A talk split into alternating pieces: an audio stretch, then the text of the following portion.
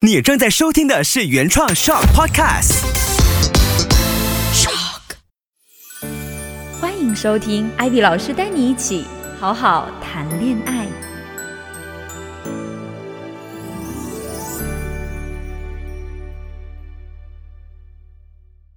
Hello，大家好，我是 Ivy，欢迎回到我们今天的节目《好好谈恋爱》。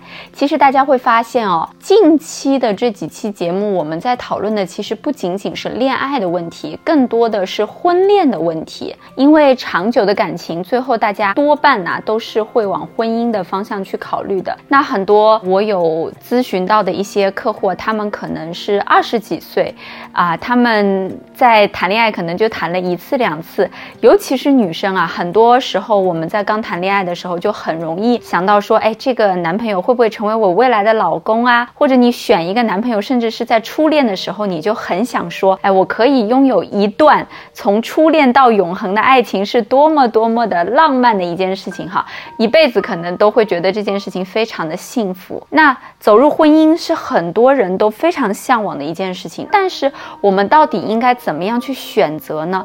应该怎么样去取舍呢？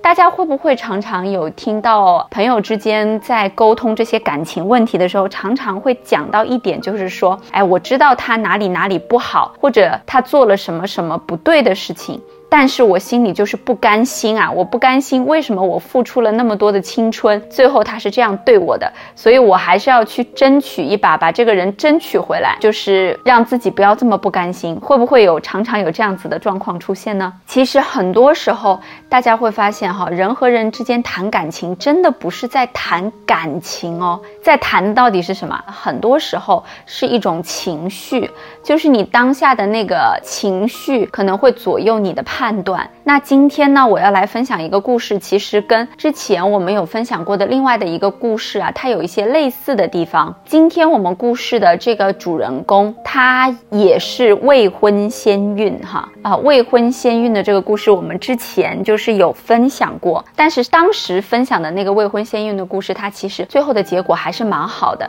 那今天要分享的这个故事呢，它最后的结果并没有像大家期望的 happy ending，在这个。过程中其实是会给到我们很多思考，就是我们在面临选择感情的时候，到底应该更看重什么？到底应该怎么样去做取舍？其实希望通过这个故事呢，大家可以在从中发现一点对自己的感情、自己的婚姻有帮助的地方哈。那这一位女主人公呢，我们叫她小美。啊，我故事里面的这些名字其实都不是他们真实的名字哈。呃，那小美呢，她其实现在已经四十几岁了，快五十岁了，孩子也已经很大了，孩子就是已经去念大学的这种程度，她结婚的很早哈。那他会找到我呢，就是对于自己的感情走到今天，他其实是蛮失望的。到底应该何去何从？他其实内心已经有一个决定了，可是呢，就感觉没有勇气、没有力气往前走了，那种无力感。其实，如果说今天你在听我的节目，你也是啊三四十岁左右哈，可能在感情里面经历过很大的啊不开心、创伤，其实很容易就会出现这种无力感，就觉得好像也没有人支持。自己也不知道何去何从，现在的日子呢，好像也能过，但是呢，就觉得很乏味哈，没有什么意思。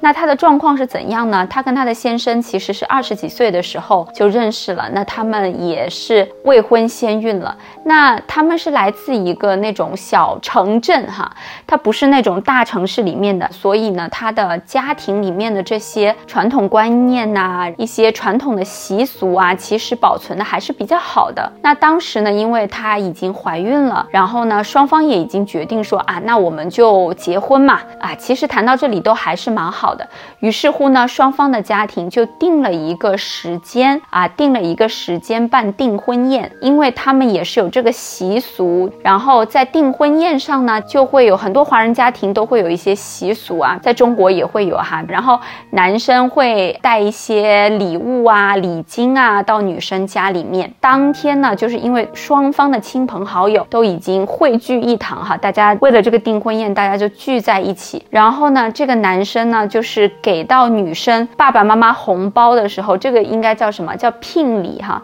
那个红包就特别特别特别的薄。大家能知道这个是什么意思吗？通常那个聘礼的红包都是很厚的，有的时候可能一个红包还装不下那么多哈。他们会一捧红包这样子给爸爸妈妈，但是他那个红包特别特别的薄哈，感觉就是轻如鸿毛的那种感觉，就是非常非常的薄。那看到那么薄的红包啊，其实女生小美的爸爸妈妈那个脸色就不好了。其实小美的父母他们不是那种特别强势。的人哈，按照小美的诉说来讲，他们其实是大家心目当中那种很和善、比较老实，然后一辈子也不会去跟人家争争抢抢的这种类型的老人，还是很好相处的。但是他看到那个红包就是轻飘飘的一张纸袋子这种感觉的时候呢，就会觉得我接也不是，不接也不是，因为大家都知道说那个就是礼金嘛，所以呢就是僵在那里了。然后这个时候呢，小美家有一个亲戚，算是爸爸的姐妹吧，啊，这一位女性长辈呢，是一个比较火爆脾气的。然后呢，僵持在那边几十秒钟之后呢，他那个火就上来了哈，他那个火就上来，他就拿了那个轻如鸿毛的红包，就丢在那个男生的脸上哈，就觉得说。你怎么好意思？就是你拿一个轻如鸿毛的红包要来娶我们家小美，然后那个男生就是默不作声，表情非常平静哈，就不讲话。最后就这件事情啊，就是不欢而散了。就是当天，因为大家都已经聚在一起吃饭了嘛，但那个饭还是吃下去的。但那个饭呢，就不叫订婚宴了，那个饭就是大家聚会的一个饭哈。就是那个订婚宴，其实实际上呢，就算是。取消了，然后那个男生的红包呢也没有送出去，双方的家人呢就尬在那里了。然后这件事情发生了，其实对于小美来讲，她的打击也是挺大的。那我有问她说：“我说，那你提前有跟你的这个未来的先生有商量过，说，哎，你的聘金是给多少啊？然后礼物是带哪些吗？”我说：“你们提前有商量吗？”他说：“我们没有商量这件事情，因为他跟我说，啊，他的父母都会准备好的，所以我就很相信他说，哎，这些事情他都是会准备好的，因为我都已经怀了他的小孩了嘛，所以，哎，我还是挺信任他的哈。”那大家会发现，其实他们的家庭之间还是蛮在意这些传统的礼仪礼节的，但是双方却没有因为这件事情去达成一个共识，才会导致说在所有亲朋好友面前的时候产生了这种认知上的落差，哈，就弄得特别尴尬。这是第一点。那第二点来讲呢，现场发生了这样子的冲突呢，其实男方没有立刻就去调整，或者说哎表达一下歉意啊，或者说当下就去处理。一下，就是双方是用一个比较消极的状态在处理的，所以呢就不欢而散了。然后这后续的问题呢就产生了，因为女生也因因为这个红包的问题非常的不开心嘛。最后呢这个宝宝也没有留住哈，当时呢就两个人就分手了。然后这样分手了一段时间呢，那种不甘心的情绪就出现了。我在节目开头的时候有跟大家讲哈，就是很多时候我们遇到一段自己真心付出过，在这个过程中投入很多的情感，在他出现问题。的时候，甚至分开的时候，都常常会有这种不甘心的情绪在里面哈。那小美也是一样的。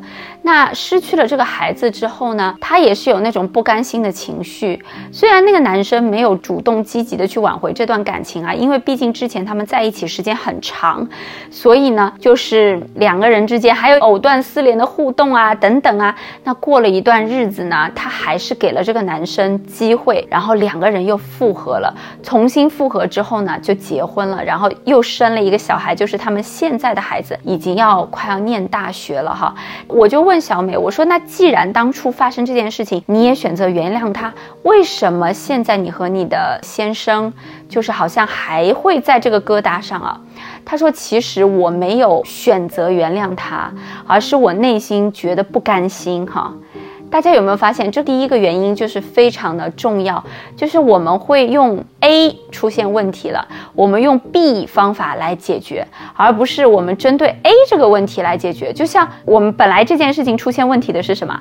大家回忆一下哈，出现问题的是，第一，男方的家人朋友可能会觉得在聘礼啊、聘金啊这些礼物啊，然后红包上面啊，会觉得说我给少一点也没关系，而且这件事情呢没有跟女生商量过哈，在这个过程中大家没有沟通好，无论是他出于可能男生的家庭就觉得说女生应该这一些呃礼物和红包应该就可以处理啦，男方的家庭就会觉得说啊这些钱。钱呢，各种不重要都好，出于什么目的都好，但是核心就是在于他们这件事情是没有沟通好的，对不对？那你要解决一个沟通问题，是不是先应该把这个问题沟通清楚，而不是假装这个问题已经过去了，已经没有关系了？我们现在两个人之间还有感情，那我们就重新再结婚。也就是说，你前面那个问题是没有解决的。那他们后面结婚的时候呢，就是也没有什么婚礼呀，什么什么了，就是两个人默默的就结了婚了哈，就是忽略了之前两个人因为此而产生巨大矛盾的这个问题是没有解决的。然后呢，女孩子就发现说，他们结了婚之后呢，他这个疙瘩就一直在心里面，觉得自己没有被重视的这个疙瘩一直在心里面。然后后续又发生了很多的问题，让他的这个疙瘩越来越重。比如说哈，在家庭里面，因为这个男生他还有其他的兄弟姐妹，那父母呢，也就是说他的家公家婆呢，会把他们家里的一些钱哈，只是跟男孩子沟通，也就是说只是跟他自己的儿子沟通，会把他们家里的一些钱借出去，借给其他的兄弟姐妹来用，是没有通过这个女生的。啊，或者说是家里面的其他的一些决定，也只是跟儿子商量，但是呢是没有通过这个女生的。那这个丈夫呢，本人他也不会觉得说父母只跟他商量会有什么问题，这个就导致什么状况呢？就是在这个过程当中，单独任何一件事情拿出来，他感觉都不是一件巨大的事情哈。可是每一件事情，每一件事情在累积的过程当中，就导致说，在孩子都已经要念大学了，也就是二十。岁左右了，在这个二十年的婚姻当中啊，他一直是处在一个很不痛快的这种心情里的，就我很不爽的这种心情里的哈。于是乎呢，他们差不多是在五六年前，两个人就开始分居了。啊，因为在这个过程中，就是他们的沟通问题一直都没有正面解决过，两个人就开始分居了。然后现在呢，就是他们的小孩就是跟着小美一起生活。那小美就会觉得，其实他们分居的日子已经到了，就是中国这边规定说，差不多两年分居的话，其实你就可以去办理离婚的状态了哈。那他们的分居的时间已经很长了，其实是可以走到结束婚姻这一步的。可是对他来讲，他就就是有那种很无力感。因为因为你说他四十岁左右吧，他又是其实他是有这个时间，其实无论你到几岁，你都是有这个时间再去寻找新的感情，再去促成新的婚姻的，但他就没有这个信心了，就是有深深的那种无力感。通过这个故事呢，艾薇老师希望大家能够看到两个点哈，在你们的感情中，我相信都是会有帮助的。首先，第一个点是在于是什么问题就解决什么问题。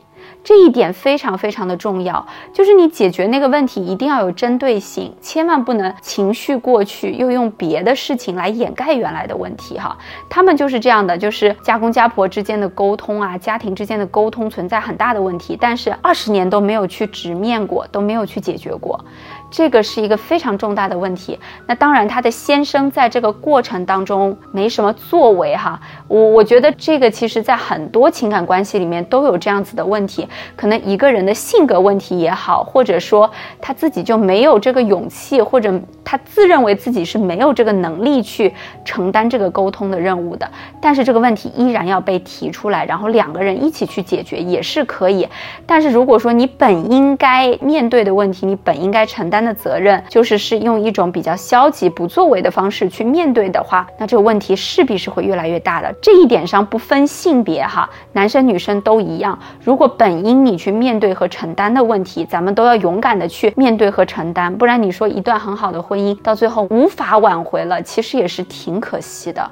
所以有什么问题就解决什么问题，然后解决问题要有它的及时性，在这个在我之前的节目中我已经讲过很多次、无数次了。哈，不要让一个问题像老酒一样，时间越长，那个酒香就越浓郁哈。但是问题不是这样的，问题是你放的时间越长，那个问题烂得越透，你就越难去解决了。解决问题一定要有针对性和及时性，这一点非常非常的重要。第二点是在于哈，你在选择伴侣的过程中，你一定要有这个取舍。什么意思？就是如果有一些疙瘩你还没有过去，你不要选择取，你可能要先选择舍，哪怕这个舍是暂时搁置，你也不要很激进的说好，那我们不然就结婚吧，那我们不然就先在一起吧，那我们不然就怎么样吧？就是你你要给自己一点时间、空间和耐心，让自己先是有一个舍的过程哈。先是搁置一下，冷静一下，放弃一下，在这个过程中去想清楚，我到底要取还是要舍，嗯。这个是非常非常重要的哈。那在这个点里面，有很多人会想说，那我到底要选择什么样的人呢？其实，如果你没有认真听我上面几期节目的话，其实我有教大家一些方法哈，怎么样去选择伴侣？因为每个人选择伴侣的条件都是不一样的哈。而且在选择的这个过程中，一定是长期主义。什么叫长期主义？就像我们年轻的时候，可能大家都会觉得说，哎，我的另一半对我来讲比较重要的是，哎，长得帅，对吧？长得美，然后身材。好，就是可能我们会比较在意这些。但是如果说你是面临婚姻的选择的时候，我们一定是要长期主义的，因为容颜它不是一个长期主义，岁月过去，它自然就会慢慢有岁月的痕迹哈。每个年纪都有每个年纪的好看，但是它这个东西它就是一个短期价值，它不可能拉长的。就是你再怎么科技发达，有些事情该发生它还是会发生的。所以你更要注意的是说，哎，我在意的这个点，它是不是长期对我们这段婚姻。对我们这段恋爱关系是非常有价值的，是我非常看重的。那这个东西是你要去考虑的。你最后选的那三个择偶的关键点是不是长期主义的？哈。在这里面，你看小美她的选择，她是用一个不甘心，她甚至都不是一个对她自己有利的、有价值的一个点去选择了一个先生，所以才会花了二十年的时间都没有办法弥补她自己内心的这个创伤哈。那小美的这个故事呢，到最后其实我有教她重新，就是把我刚刚提的这两点建议重新去梳理。那她也在慢慢的恢复的过程中，在恢复的过程中，大家都要对自己有一点。信心哈，别想着说。我二十年造成的一个问题，我跟艾薇老师聊了一个小时，我就要去解决它。可能我会给你一把钥匙，哈，一个方向，一个可以去突破的点。但是你要给自己信心，去在这个点上、这个方向上，哈，用这把钥匙去打开你未来的门。要给自己一点时间，因为人的心情和想法的改变，的确是需要时间和需要一些事情的经历的。我想有很多妈妈、爸爸给孩子很多的耐心，或者是。给其他事情很多的耐心，我们也要给自己的感情、给自己的幸福多一点点耐心哈。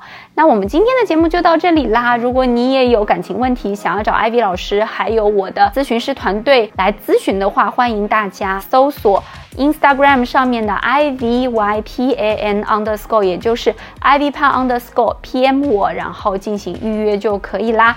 我们下期再见，拜拜。